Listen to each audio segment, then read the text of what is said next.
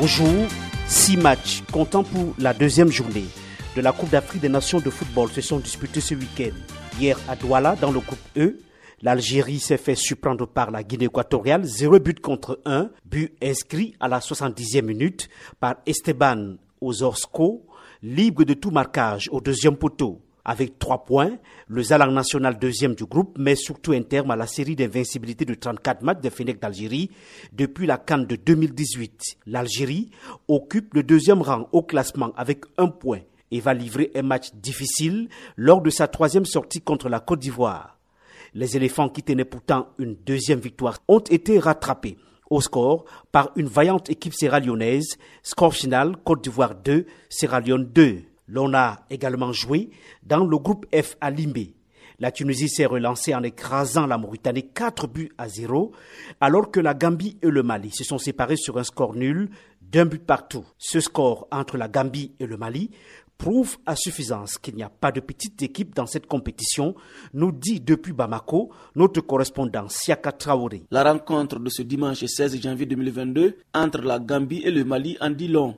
Une confrontation qui commence avec la détermination des Gambiens et des Maliens. La première mi-temps se terminera avec du suspense. Un suspense qui durera jusqu'à la soixante-dix-neuvième minute lorsque le Mali a ouvert le score avec un penalty transformé par Ibrahim Koné. La joie des supporters maliens qui ont cru en ce moment à une victoire des Aigles ne sera qu'une courte durée, puisque la Gambie égalisera onze minutes après, soit à la quatre-vingt-dixième minute par un penalty également. Malgré des tentatives de part et d'autre, la partie se terminera par un match nul. Gambiens et Maliens ont ainsi pris une option pour la qualification au huitième de finale. En deux sorties, Gambiens et Maliens ont le même nombre de points, quatre points, c'est-à-dire une victoire et un match nul chacun. Siaka Traoré, Bamako, pour V O A Afrique.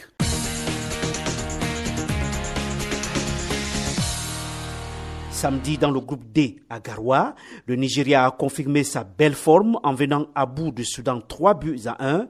L'Égypte, l'autre grosse pointue de ce groupe, a souffert avant de gagner les trois points du match face à la Guinée-Bissau grâce à un but de Mohamed Salah. À ce stade de la compétition, prenons la direction de Libreville pour retrouver Jules Valentin Goué pour le coup de sifflet du jour. Bonjour. Après un week-end marathon où le ciel s'est éclairci pour le Gabon, le Malawi, la Gambie, l'Égypte, la Tunisie et la Guinée équatoriale, sur les traces du Cameroun, le Nigeria et le Maroc poursuivent leur marche triomphale, condamnant presque définitivement les Comores, le Soudan, comme la veille l'Éthiopie.